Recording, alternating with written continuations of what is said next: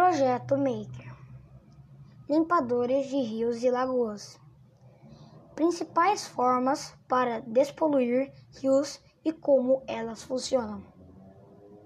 Na atualidade, um dos principais problemas ambientais é a poluição dos rios e mares.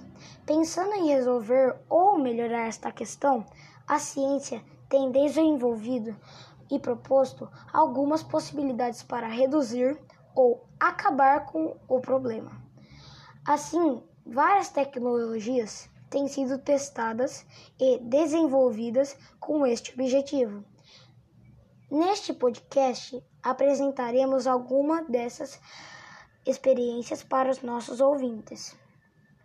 No Japão, está sendo instalada uma barreira enorme pela qual não passa nenhum tipo de lixo, conseguindo remover 40% da sujeira.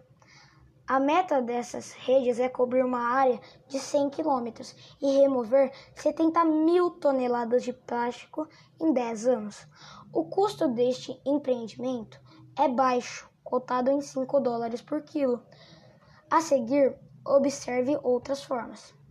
Flotação. A técnica da flotação, patenteada por um brasileiro, tem um melhor funcionamento em rios menores. Ao fazer a separação físico-química da sujeira, um equipamento injeta oxigênio no fundo do rio para que os fragmentos não afundem e com isso desidrata-se parte do lodo que é devolvido à natureza. Dragagem.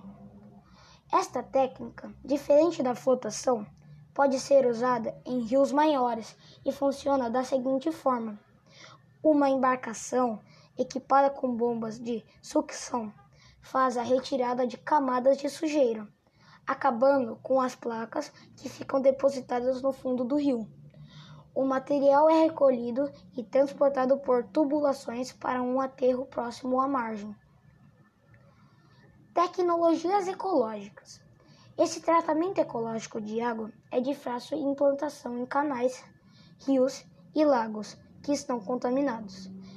Essa técnica processa a recuperação e também transforma todo o entorno do curso, comunidade e meio físico.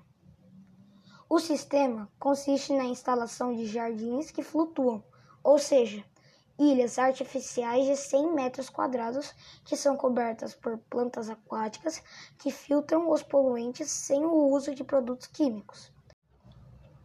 O custo da despoluição a partir dessa técnica é menor que a metade do custo com estações de tratamento de águas residuais tradicionais, graças à ativação e integração do ambiente fluvial circundante.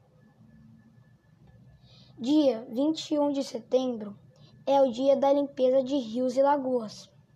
A campanha foi criada pela Rede Nacional de Educadores Ambientais durante a Conferência Internacional.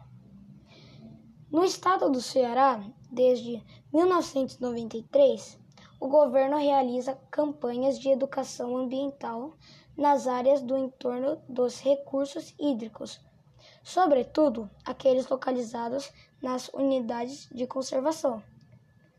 Esta campanha ocorre em consonância com o Dia Mundial da Limpeza, considerada a maior ação cívica de proteção ao meio ambiente, convergindo os esforços para um mesmo propósito. Nosso podcast fica por aqui. Agradecemos pela sua audiência. Tenha uma boa semana.